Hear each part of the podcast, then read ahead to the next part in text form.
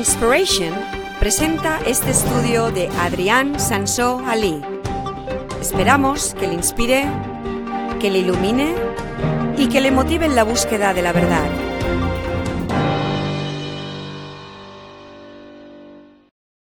Quiero hablar hoy entonces, por última vez, al menos de momento, por última vez, de cristianos sin miedo. Y uh, es la última parte y la mejor parte para mí, de cristianos sin miedo. Porque los, los cristianos tenemos un motivo de tener miedo, según los cristianos propios tienen un motivo que para mí no es un motivo para tener miedo, que vamos a hablar hoy. Sabéis que las otras partes hasta ahora, el primero hablé acerca de la timidez, porque es verdad que si no, si no puedes superar la timidez, de nada te sirve todo lo demás, porque todo esto tienes que, que no, no puedes ser tímido. Una persona, si no quieres tener miedo, no puedes ser tímido. Y uh, los que lo han escuchado saben que yo sufrí un montón de timidez todavía hoy. No, no, no, no, no he llegado donde quiero ir, pero ya puedo predicar delante de miles de personas y todo esto. Si fuera aquí diez mil personas, uh, me, da igual. Me, tendría más gusto predicando y estaría más tranquilo que con poca gente. Con poca gente es peor para mí. Parte 2 era conocer el peligro, simplemente habla de poner las cosas en perspectiva. Precisamente este es lo que mandé por WhatsApp ayer acerca del coronavirus, era para ayudarnos a tener las cosas en perspectiva. ¿Qué es un peligro de verdad? ¿De qué, de qué se trata? Es de conocer al enemigo, podemos decir, conocer el peligro. Parte 3 hablé de miedo a los hombres, los humanos, y uh, que es lo que, lo que la mayoría de la gente pasa, tienen miedo a las personas de una manera u otra. Y luego parte cuatro, revolucionarios, hablé de cuando los propios gobiernos uh, se imponen sobre la gente, uh, hablando de por toda la historia ha habido gobiernos malos y habrá en el futuro también. En esos momentos de hoy día los gobiernos no son tan malos como, como muchos que han sido, pero aún así nos, nos imponen cosas. Este, este, hoy mismo he tenido que bajar el número de aforo máximo allí porque van cambiando. Estamos intentando estar dentro de la ley y bueno, es un, un, un rollo, ya sabéis. No voy a hablar más de política porque... Os voy a poner una escritura que me encanta, porque la, tengo amigos por todas partes, cristianos y no cristianos y todo eso. La, la gente me ve que ando así como si no existiera el virus y todo esto. Dicen que soy un negacionista o no sé qué y me dicen de todo. Es, es, os aseguro de que mi comportamiento en la vida es basado en conocimiento, no es hago las cosas así por así. Es basado en conocimiento. Y tengo una escritura que es fantástico para toda la serie esto. Mira lo que pone. Proverbios 28, versículo 1. Dice, el malvado huye aunque nadie lo persiga, pero el justo vive confiado como un león. Mira qué pone aquí. Tengo un amigo que no es cristiano, de hecho dejó de ser cristiano y entonces muchas veces me peleo con él porque él dejó a Cristo y no quiere saber nada más del cristianismo y yo sí, obviamente. Y, uh, y, muchas veces nos peleamos por cosas de, de estos. Y él tiene súper miedo, súper miedo del virus, súper miedo de todo, todo el tiempo. Y, y, parece que yo no tengo miedo a nada. Y, uh, y me dice, pero tú eres un, un, un, un creído, eres un, ¿qué es la palabra? Que tienes uh, cabezota, ¿qué más?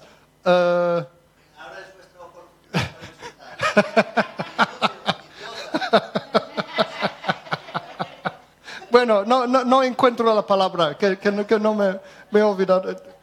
A ver, ¿cuál es la palabra que me dice? El, uh, uh, uh, es, igual, es igual. Me dice de todo, me dice de todo. Me dice de todo porque yo ando por allí como si soy el rey del mambo. No me pasa nada, no me voy a enfermar. Yo soy el, el- que me pegue un rayo, es igual. ¿Sabéis? Sí, prepotente. um, es igual. La, la- la- la palabra no está, el que buscaba. Eso. Orgulloso. Dice, este es orgullo, tu orgullo, no sé qué. no sé- Yo digo, yo tengo mi orgullo en Cristo. Yo tengo Jesucristo. Y la Biblia dice que el que tiene Jesucristo, aunque mueras, vivirás. ¿De qué tenemos que tener miedo? Aunque mueras, vivirás. Y entonces mira esto, el justo vive confiado como un león, el malvado huye aunque nadie lo persiga. Mira la diferencia, lo que pone aquí. Un creyente no tiene que tener miedo de nada, es el que no cree, el malvado que tiene miedo. Huye aunque nadie lo persigue. Me encanta esta escritura, este casi es una de mis nuevas escrituras favoritos. Pero bueno, el- la última parte de lo que quiero hablar hoy es, lo he titulado Debajo de nuestros pies. ¿Quién hay debajo de nuestros pies? Satanás. Vamos a hablar sobre el miedo al mundo de los espíritus y a los demonios. Algo que pasa a los cristianos muchas veces, tenemos miedo de esas cosas. Y, hay razones para tener miedo de, de esas cosas, sabemos que son reales. Mira Efesios capítulo 6, versículo 12. Dice, porque nuestra lucha no es contra seres humanos, sino contra poderes, contra autoridades, contra potestades que dominan este mundo de tinieblas, contra fuerzas espirituales malignas en las regiones celestiales. Es bueno recordar eso porque la otra vez, la otra vez en la parte 4 hablaba de estos cuando el gobierno parece mal y quiere mal para la gente y todo esto. ¿Qué hay detrás de esto? ¿Qué hay detrás de la política actual? Los demonios. Y claro, lo- lo- los humanos no lo saben. Los, líderes humanos son influenciados por las fuerzas del mal. De allí vienen la- las ideas anticristianas y todas las leyes que van en contra de la palabra de Dios. Vienen de aquí. Y es real, es muy real esas cosas. Hay predicadores que dicen, no, Satanás es el segundo poder más poderoso del universo, hay que temerle. El segundo poder más poderoso del universo. Y es verdad, es uno de los, al menos es uno de los seres más poderosos que Dios ha creado, Satanás. Pero es hora de poner las cosas en su sitio. Porque segundo poder o no, hay mucha diferencia entre creador y creación. Y una creación nunca dejará de ser una creación. Hay mucha diferencia entre el primer poder del universo y todo lo demás. Mucho. Mira lo que dice en Santiago capítulo 2, versículo 19. Dice, ¿tú crees que hay un solo Dios? Magnífico. También los demonios lo creen. ¿Y qué hacen? Tiemblan. Los demonios tiemblan ante Dios. Porque ellos saben bien a quién tienen que temer. Solamente temerle a Dios.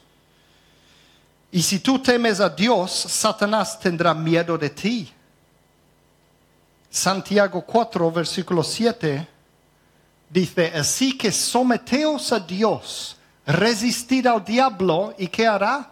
Él huirá de vosotros. El diablo mismo huirá de vosotros si nosotros estamos sometidos a Dios. Es un clave muy importante esto. Si tú te pones debajo de Dios, tú mismo te pones debajo de Dios, en su sombra, a sus pies, rendido a Él, entonces Satanás estará debajo de tus pies. Tú estás debajo de los pies de Dios. Si tú mismo te pones allí, Satanás estará debajo de tus pies. Y lo dice Romanos 16, la primera parte del versículo 20 dice, muy pronto el Dios de paz aplastará a Satanás bajo vuestros pies. Wow. Yo he aprendido mucho, muchísimo en los últimos años acerca de los demonios, cómo funcionan y cómo es el mundo de los espíritus en general. Y podría hacer toda una serie enorme sobre demonología y todas esas cosas. Pero lo que quiero hacer hoy es simplemente enseñaros algunas escrituras de la Biblia que hablan de la relación, no como son y todo esto, la relación entre los demonios, los cristianos y Dios. ¿Qué relación hay entre estos tres grupos, podemos decir? No quién es el más fuerte, quién es el más poderoso, sino cómo nos relacionamos, cuál es la relación entre estos tres tipos. Nosotros, Dios y los demonios. Y luego os contaré un par de cosas que os pondrán los pelos de punta. Yo no tengo miedo a los demonios porque mis pelos no pueden ponerse de punta. es, un, es un privilegio de ser calvo. El primer punto, solo quiero daros tres puntos para empezar, tres puntos importantes y os voy a mostrar un par de escrituras acerca de cada uno. Y hay muchas escrituras para cada uno de esos puntos, pero solo os voy a mostrar un par para cada uno, algunos. El primer punto sería, Satanás es un enemigo derrotado. Satanás es un enemigo derrotado. En Isaías capítulo 14, de versículo 12 al versículo 17, dice lo siguiente, ¿cómo has caído del cielo, lucero de la mañana? Tú que sometías a las naciones, has caído por tierra. Decías en tu corazón, subiré hasta los cielos, levantaré mi trono por encima de las estrellas de Dios, gobernaré desde el extremo norte en el monte de la reunión Subiré a lo alto de las nubes, seré semejante al Altísimo, pero has sido arrojado al sepulcro, a lo más profundo de la fosa. Los que te ven clavan en ti la mirada y reflexionen en cuanto a tu destino. Y este es el que sacudía la tierra y hacía temblar a los reinos, el que dejaba el mundo hecho un desierto, el que arrasaba sus ciudades y nunca dejaba libres a los presos y uh, hay mucho aquí y hay mucho en el resto del capítulo que habla de, esto, muchos detalles, muchas cosas interesantes.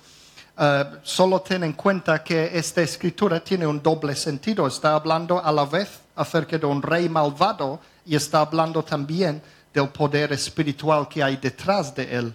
Y muchas veces pasa esto en, los, en las profecías de la Biblia. Entonces no voy a entrar en detalles aquí, solo estoy mostrando estas escrituras para que veáis la relación, el, lugar que ocupa cada cosa. Mira Apocalipsis capítulo 12 versículos 9 y 11. Dice, así fue expulsado el gran dragón, aquella serpiente antigua que se llama Diablo y Satanás, y que engaña al mundo entero. Junto con sus ángeles fue arrojado a la tierra Luego oí en el cielo un gran clamor. Han llegado ya la salvación y el poder y el reino de nuestro Dios. Ha llegado ya la autoridad de su Cristo, porque ya ha sido expulsado el acusador de nuestros hermanos, el que los acusaba día y noche delante de nuestro Dios. Ellos lo han vencido por medio de la sangre del cordero y por el mensaje del cual dieran testimonio. Mira lo que dice. Ellos lo han vencido. Ellos. ¿De quién está hablando? De nosotros. Nosotros hemos vencido a Satanás, según esta escritura. ¿Lo habéis visto? Segunda de Tesalonicenses, capítulo 2 y versículo 8, dice, entonces se manifestará aquel malvado a quien el Señor Jesús derrocará con el soplo de su boca y destruirá con el esplendor de su venida. Wow. ¿Veis, no? Empezáis a ver la, imagen. Satanás derrotado. Colosenses capítulo 2, versículo 15. Está hablando de lo que hizo Dios ahora. Desarmó a los poderes y a las potestades y por medio de Cristo los humilló en público al exhibirlos en su desfile triunfal. Sabéis que en los tiempos de los romanos, cuando conquistaban un pueblo o un enemigo, entonces hacían un, desfile por las calles con los, los presos, el enemigo, ¿no? Y les humillaban, les hacían de todo, cosas terribles. Pues dice aquí que Dios hizo esto con los demonios. Odian esta escritura. Los demonios odian esta escritura. Y nota que algunas escrituras parecen hablar del futuro y otros del pasado. Sabéis que en el mundo de los espíritus el tiempo no funciona como en esta dimensión. Nosotros vamos a ver algunas de esas cosas en el futuro reino de Dios. Los vamos a ver cumplir. Pero ya es un hecho de que Satanás ya está derrotado. Y por eso hay escrituras que hablan de su derrota en el pasado y su derrota en el futuro. Y hay, hay, o sea, hay varias veces que Satanás va a ser aplastado por Dios. y también es una larga historia todo esto.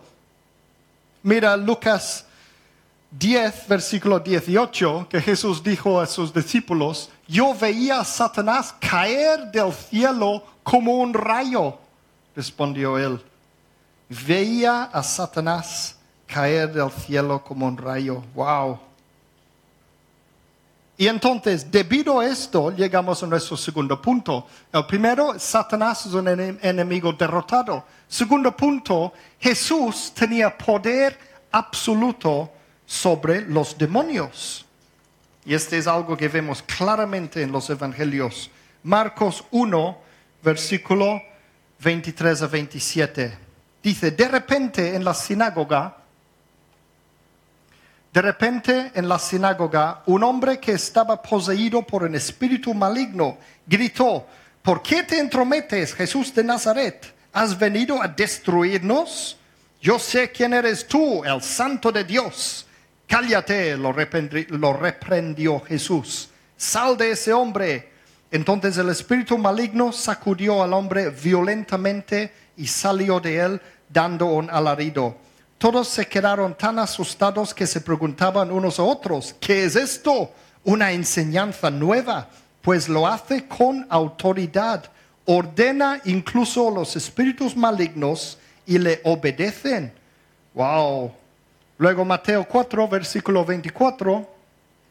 Su fama se extendió por toda Siria y le llevaban todos los que padecían de diversas enfermedades, los que sufrían de dolores graves, los endemoniados, los epilépticos y los paralíticos, y él los sanaba. Mateo 8, versículo 16. Al atardecer le llevaban muchos endemoniados y con una sola palabra expulsó a los espíritus y sanó a todos los enfermos, no con un circo, no con mucho teatro, simplemente con una palabra, ¡pum! Y se fueron. Y hay montones de ejemplos de Jesús expulsando demonios, montones. Eh, voy a poner uno último aquí, que es Mateo 17, versículos 14 a 18. Dice, cuando llegaron a la multitud, un hombre se acercó a Jesús y se arrodilló delante de él. Señor, ten compasión de mi hijo. Le dan ataques y sufre terriblemente. Muchas veces cae en el fuego o en el agua. Se lo traje a tus discípulos, pero no pudieron sanarlo. Ah, generación incrédula y perversa, respondió Jesús. ¿Hasta cuándo tendré que estar con vosotros? ¿Hasta cuándo tendré que soportaros? Traedme acá al muchacho. Jesús reprendió al demonio, el cual salió del muchacho, y éste quedó sano desde aquel momento. Y voy a hacer aquí un paréntesis que viene muy al caso para hablar un poquito más acerca de esta escritura. Sabéis que esta es una de las poquísimas veces que Jesús se enfada de verdad. Casi Si, si podemos mirar a ver si Jesús decía palabrotas alguna vez, casi, casi este sería esta escritura. Oh, oh, se- se- casi se, se- se pierde el, el tranquilidad, ¿no? Generación incrédula y perversa, ¿hasta cuándo tendré que estar con vosotros? ¿Hasta cuándo os aguanto? ¿Os imagináis Jesús allí todo enfadado? Por supuesto, Jesús es perfecto, Él ten- tendrá buena razón. Si se enfada es para una buena razón. ¿Por qué se enfada Jesús tanto aquí? Si veis todo el, el- el- ¿cómo se llama? El, el, eh, el texto, el contexto, es obviamente porque según Jesús tendría que ser fácil para los discípulos expulsar a los demonios. Tendría que ser fácil. Esta es la opinión de Jesucristo. ¿Lo veis? Si no, ¿por qué se enfadaría tanto? Bueno, sabemos que él tuvo sus malos días, sanando tanta gente, tanta gente encima, mucho estrés todo esto. Pero, pero para que Jesús se enfade de esta manera, tendrá una buena razón. ¿A que sí? Y mira justo lo que pasa después, porque los que sabéis esta escritura, sabéis que después los discípulos, más tarde, cuando Jesús estaba más tranquilo, se fueron a él todo temblando, decía, ¿y por qué no pudimos expulsarlo? Pues este lo voy a leer, pero no en la nueva versión internacional que es de costumbre. Voy a leerlo en la Reina Valera del set- 60, porque quiero mostraros algo. Mateo 17, ahora leeremos versículos 19 a 21, lo siguiente a esto, pero en la Reina Valera del 60. Mira esto, viniendo entonces los discípulos a Jesús aparte, dijeron, ¿por qué nosotros no pudimos echarlo fuerza- fuera? Jesús les dijo, por vuestra poca fe, porque de cierto os digo que si tuvierais fe como un grano de mostaza, diríais a este monte, pásate de aquí allá, y se pasará, y nada os será imposible. Pero este género no sale sino con oración y ayuno. Conocemos esa escritura, ¿no? Conocemos la escritura. Todos hemos oído, creo. ¿Habéis oído de esa escritura? Pues os voy a contar algo. Está mal. Esta escritura está mal. ¿Cómo puedo decir esto de una escritura de la Biblia?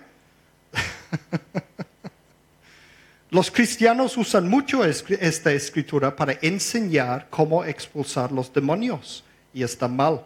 Sabéis que en la nueva versión internacional, este último verso, verso 21 aquí, no existe. Si tenéis una nueva versión in- internacional, míralo. Salta desde 20 hasta 22. ¿Sí? No existe una nueva versión eh, este versículo. Y hay mucha gente que dicen, oh, es malo la nueva versión internacional, están, están eh, quitando cosas de la Biblia y todo eso. Quitan cosas de la Biblia que nunca estaban en el original. Y por eso yo siempre insisto en los, en los traducciones modernas, porque las traducciones modernas están basadas en textos mucho más antiguos, mucho más originales. Entonces realmente son los modernos los que son más antiguos, los que son más cercanos a los originales. Y lo que hacen las las traducciones más modernas es quitan todo lo que se han añadido a lo largo de los últimos siglos. Sabéis que este versículo fue añadido en el cuarto siglo, el siglo cuarto. Ya está demostrado esto. Es algo extra que han añadido. Ahora hay unos, hay unos eh, pasajes paralelos. Sabéis que Mateo, Marcos y Lucas normalmente hablan de las mismas cosas.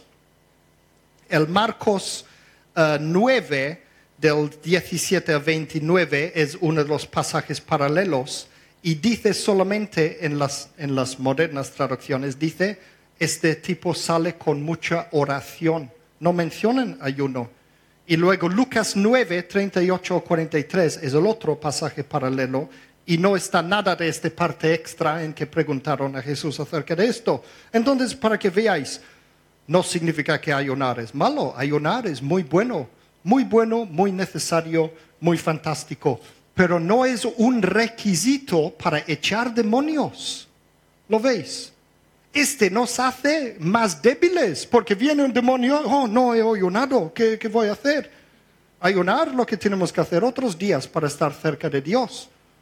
Pero para echar demonios, no, este demonio es muy poderoso, entonces no puedo echarlo, tendré que hacer ayuno antes. Y mientras el demonio va matando a la gente y todo. ¿Lo veis? Es malo este versículo. No tiene que estar este versículo allí.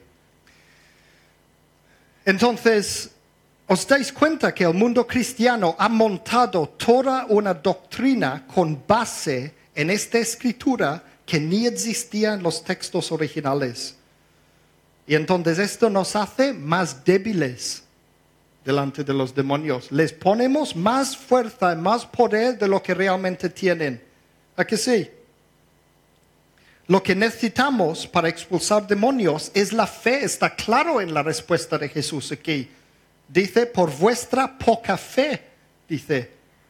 Y que basta o fe como un grano de mostaza para echar estos demonios. Eso es lo que dice Jesús. Por la fe. Y luego os contaré algo un poco más acerca de la fe. Pero primero vamos a hacer el tercer punto que quería dar aquí Primero, Satanás es un enemigo derrotado. Segundo, Jesús tenía poder absoluto sobre los demonios. El tercer punto sería esto. Jesús nos dio este poder a nosotros. Y también hay muchísimas escrituras acerca de eso. Os voy a mostrar solo algunos pocos. Lucas 9, capítulo 1. Quiero decir, versículo 1. Dice, habiendo reunido a los doce, Jesús les dio poder y autoridad para expulsar a todos los demonios. Todos. Los grandes y los pequeños. Les dio autoridad y poder para expulsar a todos los demonios y para sanar enfermedades. Mateo capítulo 10 versículo 1 y versículo 8, vamos a leer. Dice, reunió a sus doce discípulos y les dio autoridad para expulsar a los espíritus malignos y sanar toda enfermedad y toda dolencia. Sanad a los enfermos, resucitad a los muertos, limpiad de su enfermedad a los que tienen lepra, expulsad a los demonios. Lo que habéis recibido gratis, dadlo gratuitamente. Y no puedo evitar aquí hacer un pequeño paréntesis. Mira que dice, limpiad de la enfermedad a los que tienen lepra, que viene muy al caso este año 2020, que la gente tiene miedo los unos a los otros como si tuvieran lepra. Lepra es mucho peor que el COVID. Y dice Jesús, ir a limpiarles de sus enfermedades. Pero bueno, lo que hablamos hoy es la siguiente parte, expulsad a los demonios. Y uno puede decir, bueno, pero este está hablando con sus doce superhéroes, ¿no? Sus doce. Pues no solamente a los doce, porque Lucas capítulo 10, versículo, Lucas 10, versículo 1 a 3. Dice, después de esto el Señor escogió a otros setenta y dos, no solamente doce, ahora hay setenta y dos para enviarlos de dos en dos delante de él a todo pueblo y lugar a donde pensaba ir. Es abundante la cosecha, les dijo, pero son pocos los obreros. Pedidle por tanto al Señor de la cosecha que mande obreros a su campo. Id vosotros, dice Jesucristo, id vosotros. Y luego dice, mira que, dice, sabed que os envío como corderos en medio de lobos qué malo, porque hace esto. y saber que os envío como corderos en medio de lobos. Y los lobos les va a comer en un segundo. ¿Veis esto? Ese es para los que dicen, oh, pero los demonios son mucho más fuertes que nosotros. Claro, los demonios viven, pueden vivir eternamente, tienen, eh, no, no necesitan comer, pueden hacer un montón de cosas que nosotros no podemos hacer son más poderosos que nosotros. Físicamente, o sí, físicamente tampoco son físicos, pero bueno, sabéis lo que digo, ¿no? Pero mira, Jesús no es estúpido, Él sabe, sabed que os envío como corderos en medio de lobos. A veces la gente dice, oh, no puedes hacer esto, Adrián, vas a ir a luchar contra los demonios, no sé qué, es como entrar en un nido de abejas y hacer, oh, estoy aquí, y todas las abejas, ¡ah! veis a, veces, ¿no? En esas películas de detectives y todo esto, y va un detective justo a la sede de la mafia y hay como 20 personas a su alrededor y él viene y con todo el, ¿cómo se llama? Haciendo el chulo. Eh, estoy aquí, tíos, no sé qué, y hay una pelea. Os envío como corderos en medio de lobos, ¿vale? Aún así, dice, id vosotros. ¿Por qué? No quiere sacrificarnos él ya se sacrificó para nosotros. Nos envía como corderos en medio de lobos porque Él está con nosotros. Él está con nosotros. Entonces, por supuesto, Satanás es más poderoso que nosotros, pero nosotros tenemos a Él que hace que Satanás tiemble. Jesús, si Jesús es el que nos ha mandado ir y aquí nos manda, Aquí mismo lo, dice a nosotros y vamos, a ver esto. Entonces podemos ir todo confiado, como dice la escritura en Proverbios, todo confiado. Lucas 10, versículo 16, un poco después, dice, el que os escuche a vosotros, me escucha a mí. Es, esta es parte de mismo instrucciones de parte de Jesús. El que os escucha a vosotros, me escucha a mí. El que os rechaza a vosotros, me rechaza a mí. Y el que me rechaza a mí, rechaza a él que me envió. Veis aquí una cadena de autoridad. Un demonio no puede tocar un siervo de Dios jamás. No puede, si lo toca es porque no es un siervo de Dios. No puede tocar jamás un siervo de Dios. ¿Os acordáis? No, no, no lo voy a poner aquí, pero ¿os acordáis de la, todos conocemos la historia de David contra Goliat. ¿Os acordáis de la actitud de David? Esa es la palabra que no encontraba antes. ¿Cuál era la palabra? Orgulloso. La gente puede mirar a David y decir, qué orgulloso era. Decía, yo les le mataré a este gigante, no sé qué. ¿Quién se cree que es? El gigante andaba por allí insultando al pueblo de Dios, insultándole a Dios. Y David, el pequeño niño David, se enfadó. No se enfadó porque era orgulloso, se enfadó porque este gigante, ¿quién se cree que es? Para ir en contra de Dios. Su confianza no estaba en sí mismo, estaba en Dios. Y entonces vino David como nadie, un pequeño pequeñajo de nada, como dice en la Biblia, como si fuera un cucaracha, un, saltamontes, dice en la Biblia, para pisar, ¿no? y viene este saltamontes de cucaracha pequeño para matar al Goliat. Todo confiado, todo confiado, no por orgullo, porque su confianza era en Dios. ¿Quién se cree este demonio que es? Viniendo en contra de Dios. Y Dios estaba con él, por supuesto. Entonces allí hay una cadena de autoridad. Hay una cadena de autoridad. Primero, Dios, el Padre, da la autoridad a Jesucristo. Jesucristo da la autoridad a nosotros. Y entonces tenemos esta autoridad que viene directamente del Padre. Satanás no tiembla ante un humano, pero tiembla ante Dios. Si venimos en nombre de Dios, tiembla. Y mira cuando regresaron, un poco después, Lucas 10, vamos a leer del siguiente versículo, del 17 a 19. Dice, cuando los 72 regresaron, dijeron contentos, Señor, hasta los demonios se nos someten en tu nombre. Y entonces veía este lo que veía, le hemos leído antes. Yo veía a Satanás caer del cielo como un rayo, respondió él.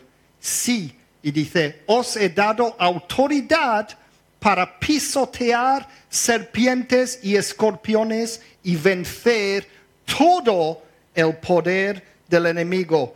Todo el poder del enemigo. Y luego dice, nada os podrá hacer daño.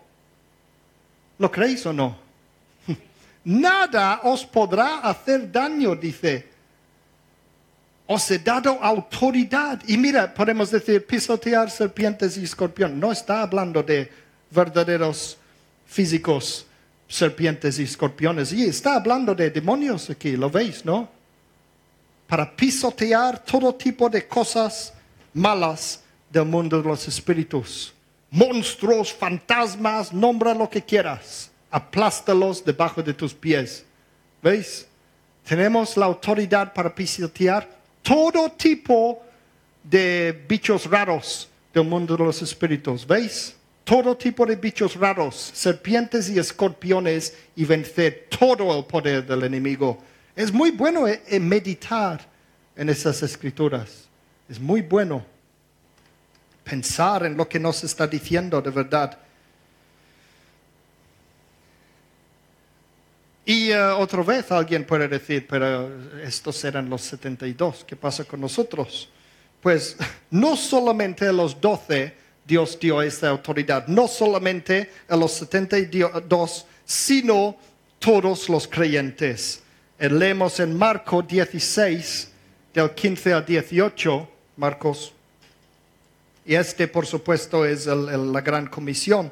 Les dijo, id por todo el mundo, Sabéis, en los otros pasajes paralelos, él dice, toda la autoridad me ha, sido dado a mí. Y entonces, por lo tanto, id por todo el mundo y anunciad las buenas nuevas a toda criatura. El que crea y sea bautizado será salvo, pero el que no crea será condenado. Y luego dice, estas señales acompañarán a los que crean. En mi nombre, ¿qué? Expulsarán demonios, expulsarán demonios, hablarán en nuevas lenguas, todo lo demás. Tomarán en sus manos serpientes, tal y tal y tal. No significa a propósito, está hablando de por sí, ¿cómo se llama? Accidente, bebas algo venenoso, etcétera, etcétera. Y toda una serie de superpoderes aquí que tenemos. Pondrán las manos sobre los enfermos y estos recobrarán la salud, ¿veis? Sobre los enfermos. Es igual que si son contagiosos o no Dicen, pondrán las manos sobre los enfermos y estos recobrarán la salud. Ahora, algunos listos pueden decir, bueno, pero hay algunos eh, pergaminos muy antiguos en que no aparece esta escritura. Ese también lo saben los que tienen las nuevas eh, Biblias. Pero vemos, en este caso, vemos luego en Hechos, en el libro de Hechos, que así era la cosa. Todo lo que habla aquí empezaba a pasar a los discípulos de Jesús en el libro de Hechos, incluido por supuesto a Pablo, y Pablo no era uno de estos 72. Pablo era un novato que vino después y él tenía todos esos mismos poderes. Entonces, es verdad lo que dice Jesús aquí. Es parte de la Biblia. Jesús daba esta autoridad a todos los creyentes. Y además, mira, el, eh, mira lo que dice en primero de Juan, capítulo 4 y versículo 4. La segunda parte del versículo dice, El que está en vosotros es más poderoso que el que está en el mundo. Entonces yo por mí solo no puedo hacer nada. Yo vengo en contra de un demonio, venga, vamos a hacer una pelea. Y me, me puede aplastar en un segundo. Pero el que está dentro de mí es el primer poder del universo, delante de los cuales los demonios tiemblan, tiemblan.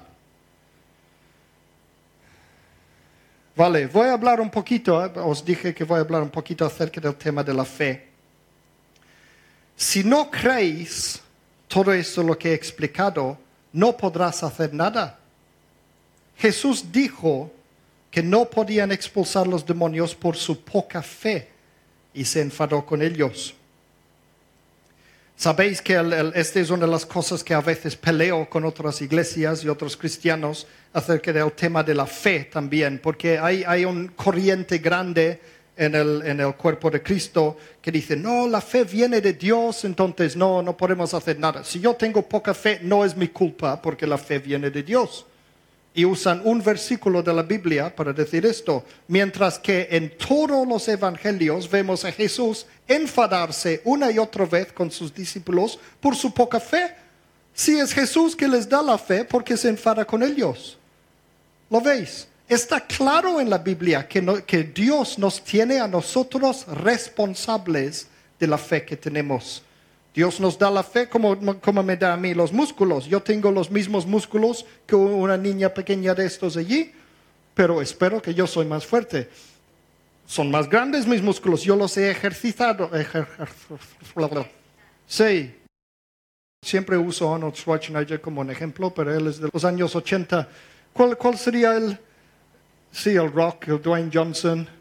Hay otro, el, el, el que te gusta a ti también. por un lado, por un lado Sandy me dice, ah, no me impresionan este de músculos, ¿por qué quieres hacerte músculos? Pero luego se ve que sí.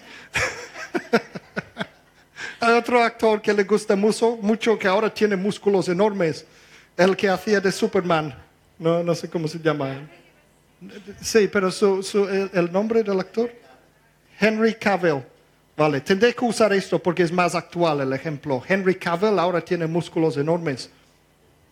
Vale, admito que Henry Cavill es más fuerte que yo, tiene más músculos. Bueno, pero no tiene más músculos. tiene los mismos músculos, mismo número de músculos que yo, solo que son más grandes y más desarrollados. ¿Vale? Dios le ha dado a él los mismos músculos que yo, igual que os ha dado la, misma fe a vosotros que a mí, pero tenemos cada uno la responsabilidad de desarrollarlo, ¿vale?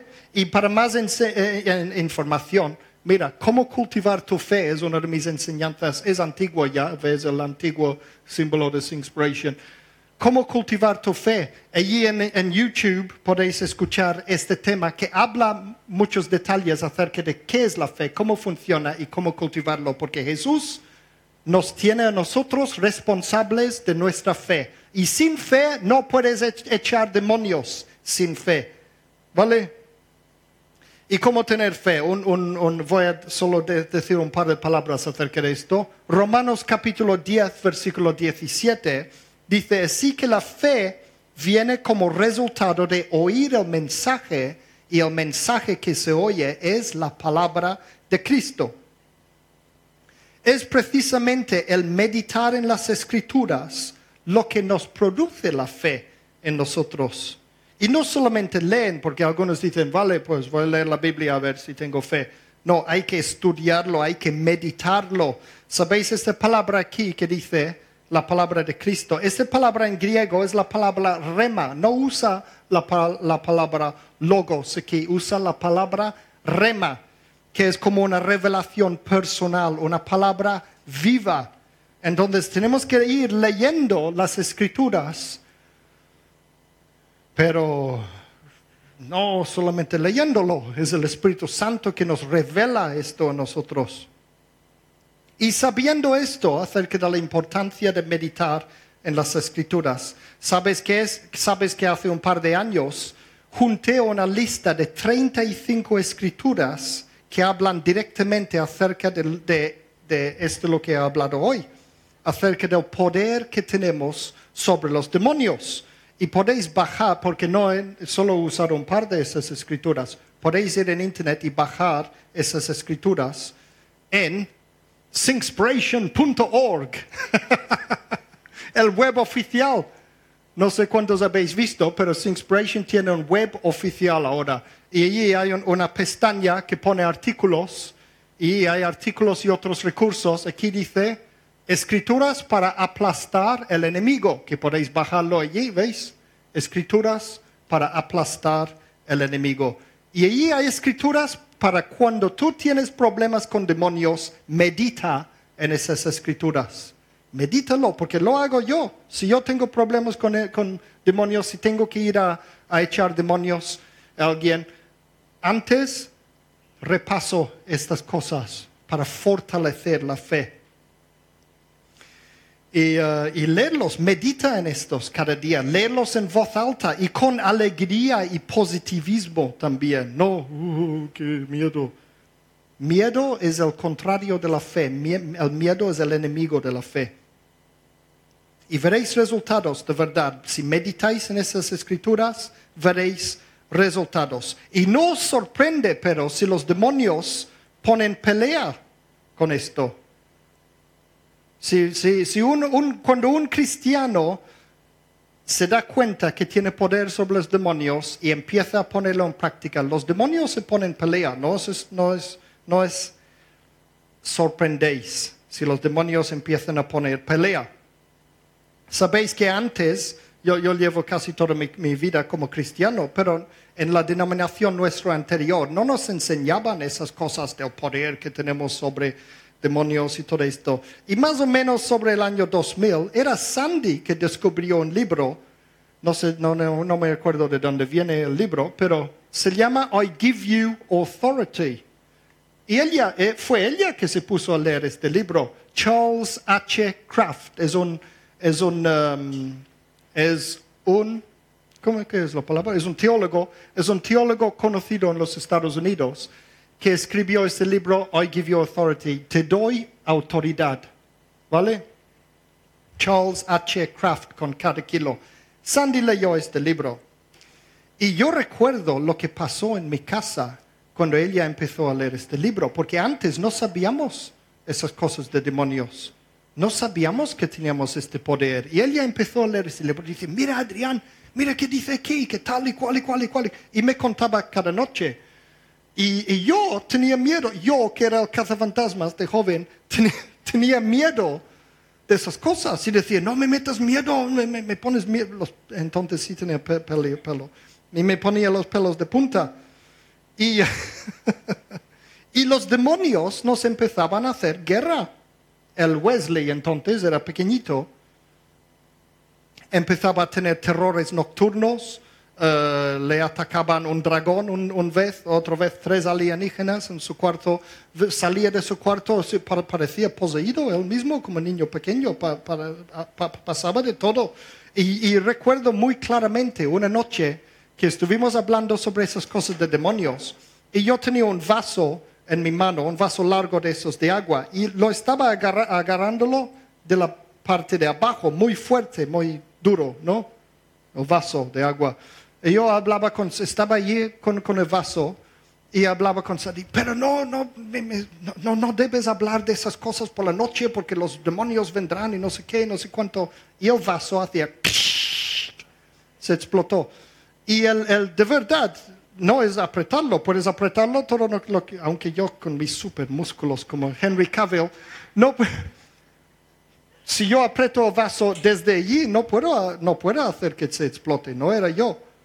Y se explotó, no sé si te acuerdas de esto. Entonces, por eso digo, no os tenéis, no os sorprendéis si al saber esas cosas empiezan los demonios a haceros guerra. ¿Vale?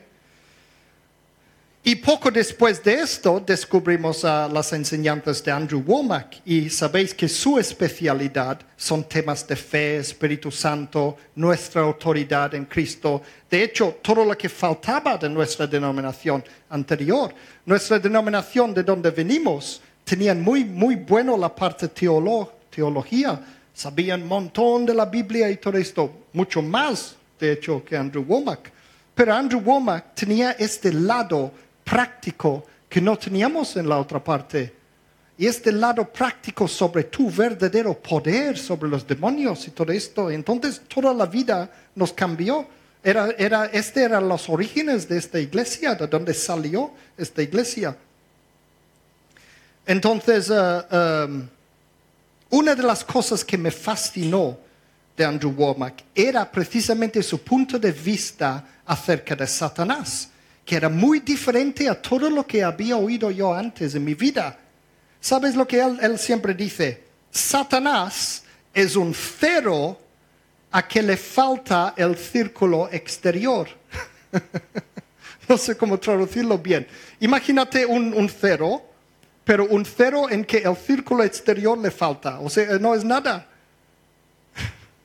¿Lo, lo captáis? No, a lo mejor en inglés tiene más gracia. Y él echaba demonios con verdadera autoridad. Se nota en su voz, en su manera de orar, notamos. Pero él tiene autoridad de verdad. Él se lo cree de verdad lo que está diciendo los demonios. Sin nada de miedo, con total confianza. Y luego empecé a descubrir otros hombres de Dios que hacían lo mismo. Un ejemplo muy bueno de esto es Lester Sumrall. Este señor, Lester Sumrall, búscalo en el internet, uh, murió en el 1996. Es, Lester Sumrall es el que yo considero el cazafantasmas cristiano más bueno del mundo del siglo XX. Lester Sumrall, él, él llegó a ser famoso precisamente en uno de los casos de fantasmas de, de, posesión, uno de los más famosos casos de posesión del siglo XX. Él era el protagonista. Era en las Filipinas, era muy famoso la historia. Podéis buscarlo en internet también. Mira, el caso de Clarita Villanueva en Filipinas en 1953. Buscáis en internet este caso porque este señor, este predicador cristiano, fue allí y, hizo lo que nadie más podía hacer. Echó a patadas los demonios que le estaba atacando a esta chica. Y fijaos que el año pasado, 2019, sacaron esta película que se llama Clarita, una película de horror, basado en, este caso. Entonces, no, no, no, uh, ¿qué es la palabra? No recomiendo normalmente si, tenéis miedo a ver películas de terror porque os va a meter más, más miedo. ¿Ah? Lester Sumrall, S-U-M, ¿dónde está esto? S-U-M-R-A-L-L. Lester Sumrall. Y entonces, una cosa que me, me chocó de él también era, su, porque yo escuchaba muchos, uh, ¿cómo se llama? Yo os digo, no estoy de acuerdo con muchas de sus conclusiones acerca del mundo de los espíritus. Creo que él estaba equivocado en, en, mucho de su teología acerca de cómo es el mundo de los espíritus, cómo son los espíritus y todo esto. Pero él conocía su autoridad. Él conocía la autoridad que Jesús le ha dado para echar demonios. Y esta fe es lo que te da la autoridad sobre ellos. Y recuerdo, él, hablaba a los demonios de esa sal de ella ahora mismo, no hagas que vengo para allá, ¿eh? Habla como si fueran, fueran niños malos, los demonios. Y con total autoridad, él les gritaba, como reñir los niños malos.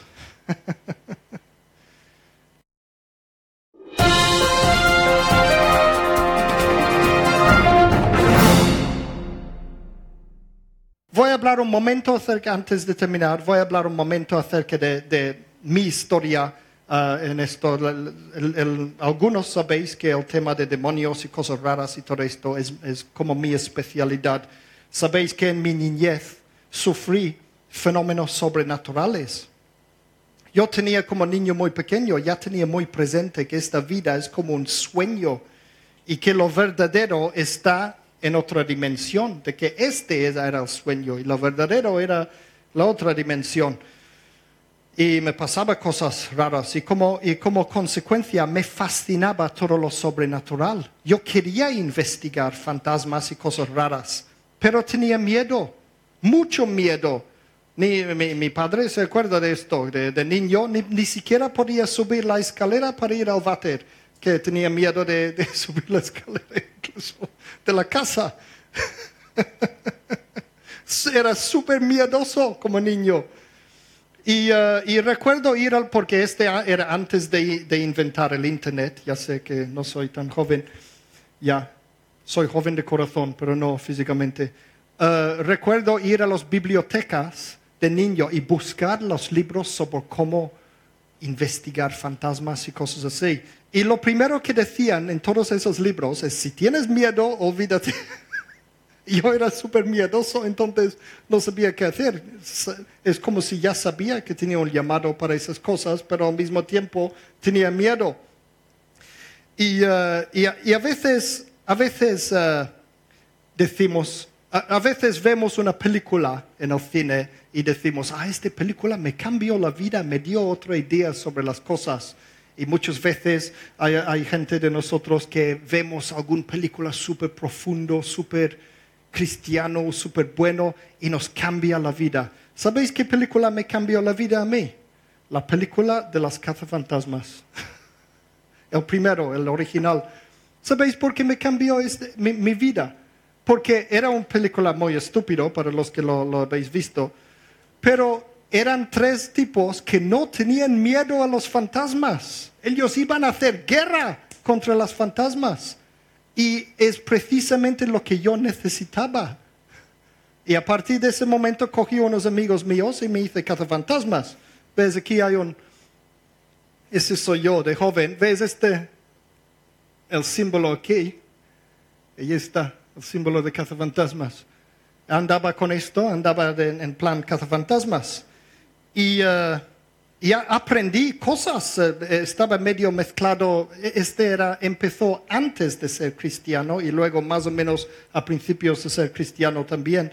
Aprendí telepatía, aprendí a leer cartas de tarot y todo tipo de cosas raras de estas cosas. Pero mi mayor investigación es que descubrí que hay un grupo de religiosos que se creían los verdaderos herederos de la iglesia que Jesucristo fundó. Era el Worldwide Church of God, la secta de Herbert Armstrong en los años 80. Y, eh, y descubrió, descubrí esta gente que se creían los verdaderos hijos de Dios y lo investigué. Y como consecuencia me puse a estudiar la Biblia a tope, más joven que aquí, este ya, ya soy más mayor aquí en esta foto. Y, y- y Dios lo usó para llamarme y convertirme a los 15 años de edad de mi vida a Jesucristo, después de estudiar la Biblia ya durante un par de años, como fruto de esas investigaciones. ¿Y, y- y qué pasó? me convertí en cristiano y claro, dejé al lado estas cosas, cartas de tarot y cosas raras de estos y todo eso, pero a la vez la iglesia empezó a meterme miedo del más allá, otra vez a tener miedo. Decían, cuidado con el mundo de los espíritus, eh, cuidado con esas cosas, súper peligroso, aléjate de esas cosas raras, no te metas en, en problemas con demonios y todo esto. Era la iglesia que me enseñó otra vez a tener miedo. Es bueno que me enseñaron a no andar por allí mirando el futuro de la gente con, y leer la mente de la gente y co- cosas raras, pero es malo que me, enseñaron a tener miedo del mundo de los espíritus. Y eso es lo que hacen, hacen las iglesias cristianas de hoy en día. Te meten miedo de los demonios. Y toda mi vida he escuchado cosas de estos. Entonces ya dejé de ser cazafantasmas de joven porque tenía miedo. Otra vez la iglesia me ha dicho que es peligroso.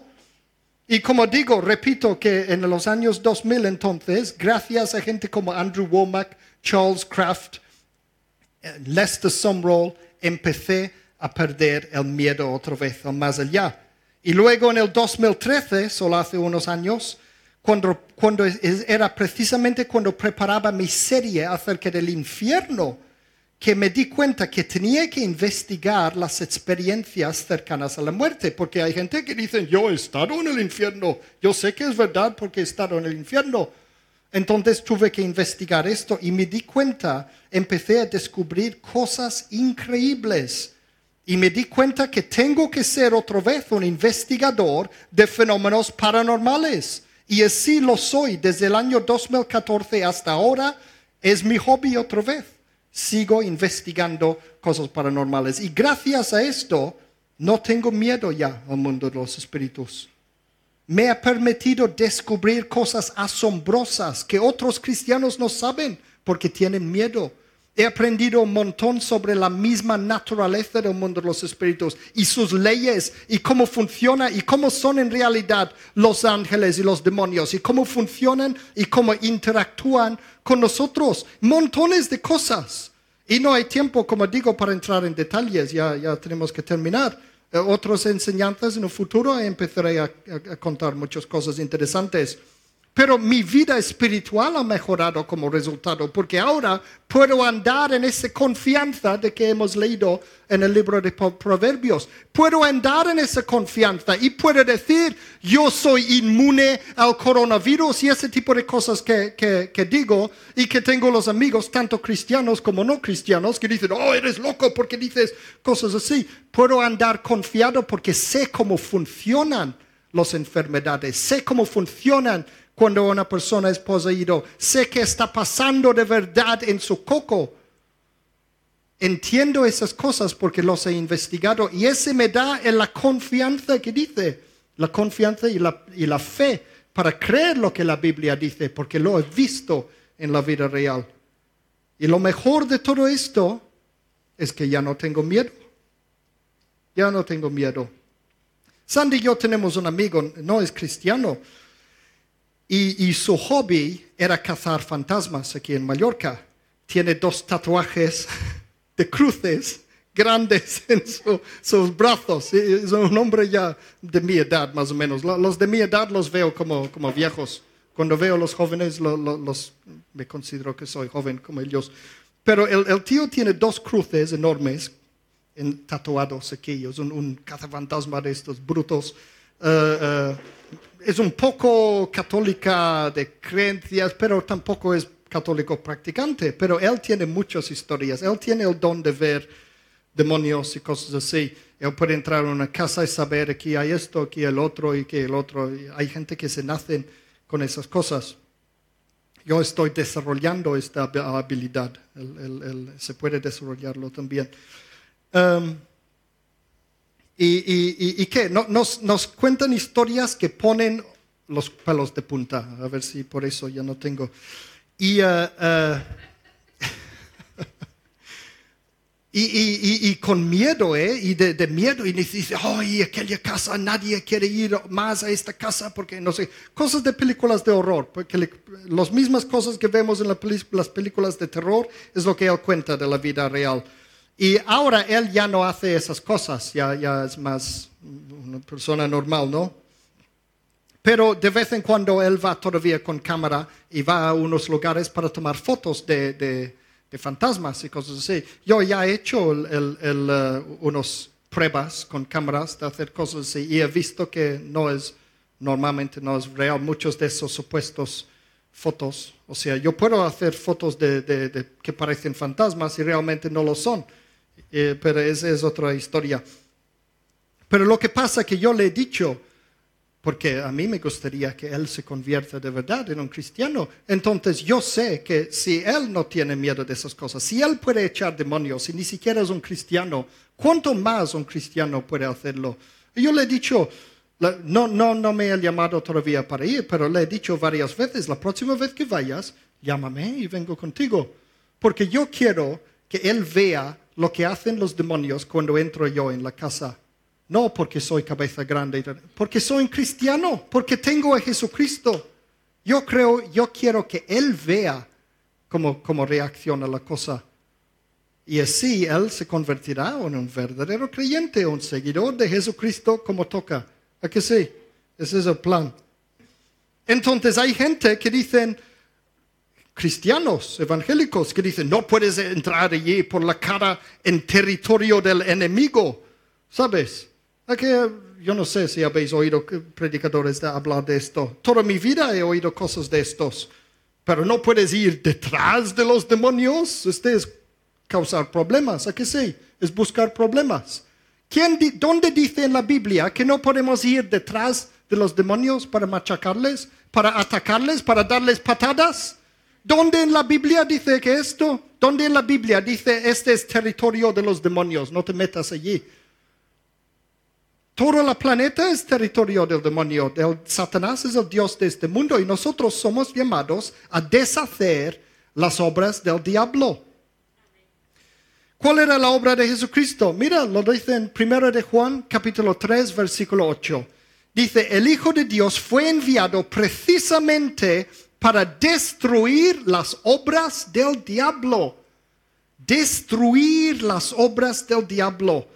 Y Jesús nos ha llamado a nosotros para continuar su obra. Y mira lo que dice en 2 de Corintios capítulo 3, versículos 3 a 4. Aunque vivimos en un mundo, no libramos batallas como las del mundo. Las armas con que luchamos no son del mundo, sino que tienen el poder divino para derribar fortalezas.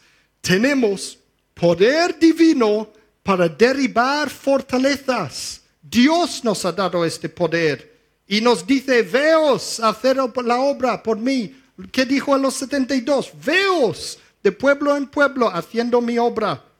No quedaros aquí a la defensiva. Somos cristianos a la ofensiva, no defensiva, ofensiva.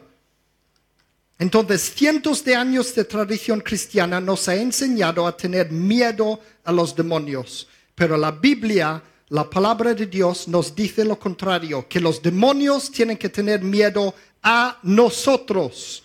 Primero de Corintios 6, versículo 3 dice, no sabéis que aún a los ángeles los juzgaremos. A los ángeles los juzgaremos nosotros, los cristianos, en el día del juicio. Entonces, si nosotros vamos a juzgar a ellos, ¿quién tiene que tener miedo de quién? ¿Lo veis? Vale, voy a terminar ya casi, casi. Solo quiero contaros una cosa como testimonio de lo que me pasó hace un par de semanas. No lo conté como testimonio porque lo estabas guardando para esto. Solo hace tres o cuatro semanas, tres semanas más o menos, me pasó esto. Tengo una amiga, una vez era muy buena amiga, una compañera cantante de trabajo, le conocía muy bien y, y y cuando ella trabajaba conmigo, ella tenía problemas de demonios y todo esto en su vida. Veía fantasmas, pasaba cosas raras en su, casa y todo eso, e intentaba ayudarle y tal y cual. Todo una historia. Luego se fue de la isla, ella es de Inglaterra, pero eh, ha trabajado varias veces en Marruecos como cantante, en Marrakech, en Marruecos. Y durante este tiempo de COVID, ella se encontraba allí, atrapada en Marrakech, en Marruecos. Y uh, entonces um, pasó mucho tiempo que ella no comunicaba mucho conmigo, tampoco no estamos muy en contacto durante varios años ya, porque es, hace varios años que le conocí.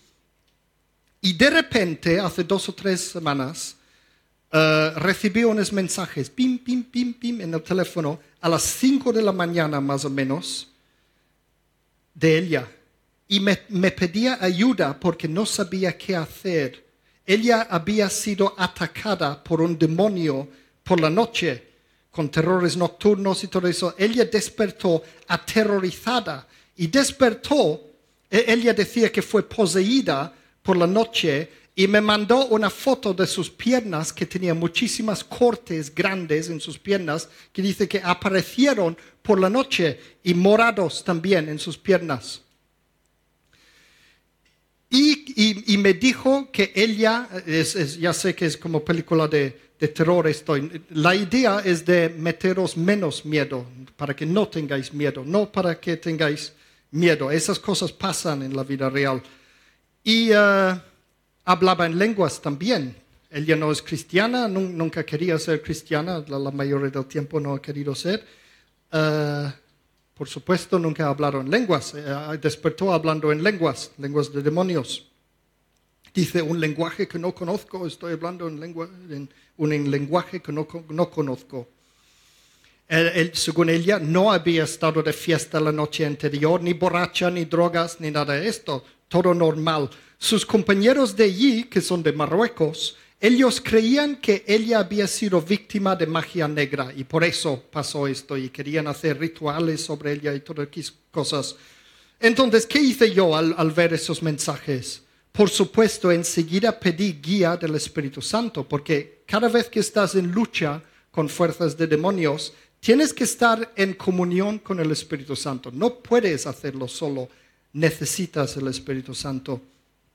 Entonces, ¿qué tengo que hacer? Le pedí al Espíritu Santo, ¿qué puedo hacer desde tan lejos?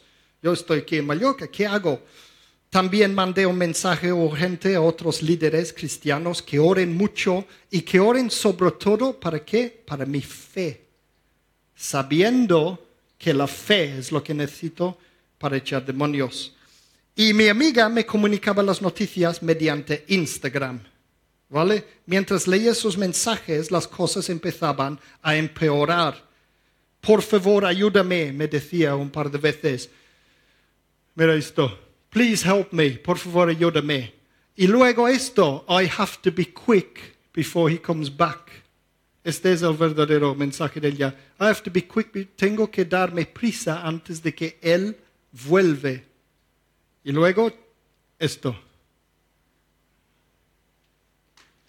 Texto aleatorio, todo, bla, bla, bla, bla, y emojis, luego emojis y todo esto. Y, uh, y fijaos, luego este sí que puede poner los pelos de punta. Y luego después de esto, emojis y todo esto, esos mensajes raros, mira lo que pone aquí. I'm here, ya estoy aquí. ¿Veis? Ya estoy aquí, decía. Mientras tanto, empezaba a llegarme otros mensajes de otros líderes cristianos. Y eran los consejos típicos de los cristianos. Uno me mandaba la escritura. Este género no sale sino con oración y ayuno. Y yo, sin comentarios, tenía buenas intenciones, pero en esos momentos yo tenía ganas de mandarle un par de palabrotas. El, el, el, luego un consejo de otro cristiano, que contacte con alguna iglesia cristiana de Marruecos a que le ayuden. Yo pensando, sí hombre, esta mujer no cree ni siquiera en el cristianismo. Que ella haya contactado conmigo ya era un milagro. ¿Cómo va a buscar a alguien que no conoce a que le ayudara y todo esto? Entonces directamente cerré el WhatsApp y no queriendo saber nada más de ningún cristiano, porque con sus buenas intenciones, ¿qué hacían los cristianos? Me quitaban fe, no me ponían fe. Me estaban quitando la fe, como es típico de los cristianos. Y me di cuenta en esos momentos que la única cosa entre ella y el demonio era yo. Me sentí espiritualmente solo, humanamente. No sentía que ningún cristiano me podía ayudar en aquel momento, solo el Espíritu Santo. Y oí las palabras del Espíritu Santo, tú eres el quien tiene que ir a, ayudarla. ¿Sabes que tiene que ayudarla? Tú, el que, que, le tiene que ayudar. Y yo estaba pensando, pero ¿cómo? ¿Qué hago? Cojo un avión y, voy allí. ¿Qué hago? Y luego el siguiente mensaje, bueno, aquí veis, hay un audio aquí después de, esto, y, uh, y era ella hablando en lenguas básicamente, cosa increíble porque llevo muchos años intentando hacerle cristiano y mira, pero no era lenguas del Espíritu Santo, evidentemente, hablando en lenguas y diciendo entre una cosa y otra, ayúdame, ayúdame, ayúdame. Imaginaros. Luego un montón de emojis más y todo esto. Y yo casi me di cuenta de lo gracioso que era. Un demonio hablándome directamente por Instagram. Ese sí que era algo nuevo. ¿Quién dijo que los espíritus no podían adaptarse a las nuevas tecnologías? Y luego, ¡pam! Me llegó la respuesta. Un demonio me estaba hablando directamente por Instagram.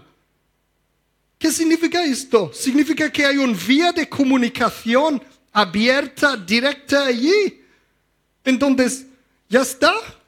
Le contesté por Instagram. El demonio.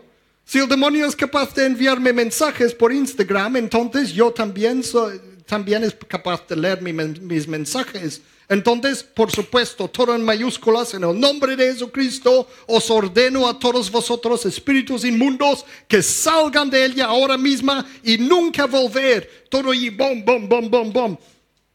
Y luego empezaba a llegarme escrituras del Espíritu Santo, muchas de las mismas escrituras que tengo en aquel documento que os he dicho para que lo, lo bajarais.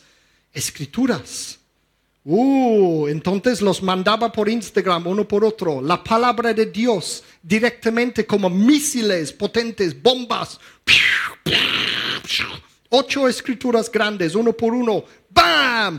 ¡Bam! ¡Bombas! A través de Instagram. Cuidado con lo que leéis en Instagram, ¿eh? Los demonios también están por allí. Y entonces silencio, nada más. Y unas horas más tarde, unos mensajes normales de ella, ahora en su sano juicio dándome las gracias. Y ahora ya volvió a Inglaterra con su familia, ha podido volver a Inglaterra. Entonces los demonios son reales, pero los cristianos también somos reales, ¿o no? Y Dios nos manda a ser cristianos sin miedo. Y, puedo, ya tengo que terminar porque es, tarde, pero podría contar montones de otras cosas de, de estos, montones y montones y montones de cosas. Y de verdad, la Biblia dice que no tenemos que tener miedo de nada, solo de, Dios, solamente de Dios, nada y nadie más. Los demonios no pueden destruirte el alma, solo Dios puede destruirte el alma, como dice, bueno, en la Biblia, no me acuerdo de, la escritura. Tener miedo solamente de Dios, y ya está. Y os puedo decir que gracias a Dios, gracias a Dios, hoy día tengo miedo de pocas cosas. Mujer cuando se enfada conmigo. no es broma. Pocas cosas ya. Y podría hacer otras partes, o podría otro día hablar del miedo. ¿Qué pasa con el miedo a la muerte? ¿Qué pasa al miedo a la verdad que mucha gente tiene, tanto cristianos y no cristianos? Tienen miedo de la verdad. Y por eso no, no, bueno, es larga historia. Pero creo que ya he terminado por ahora esa serie y otro día contaré otras cosas. ¿Vale? Gracias por estar aquí. Um, que Dios os bendiga.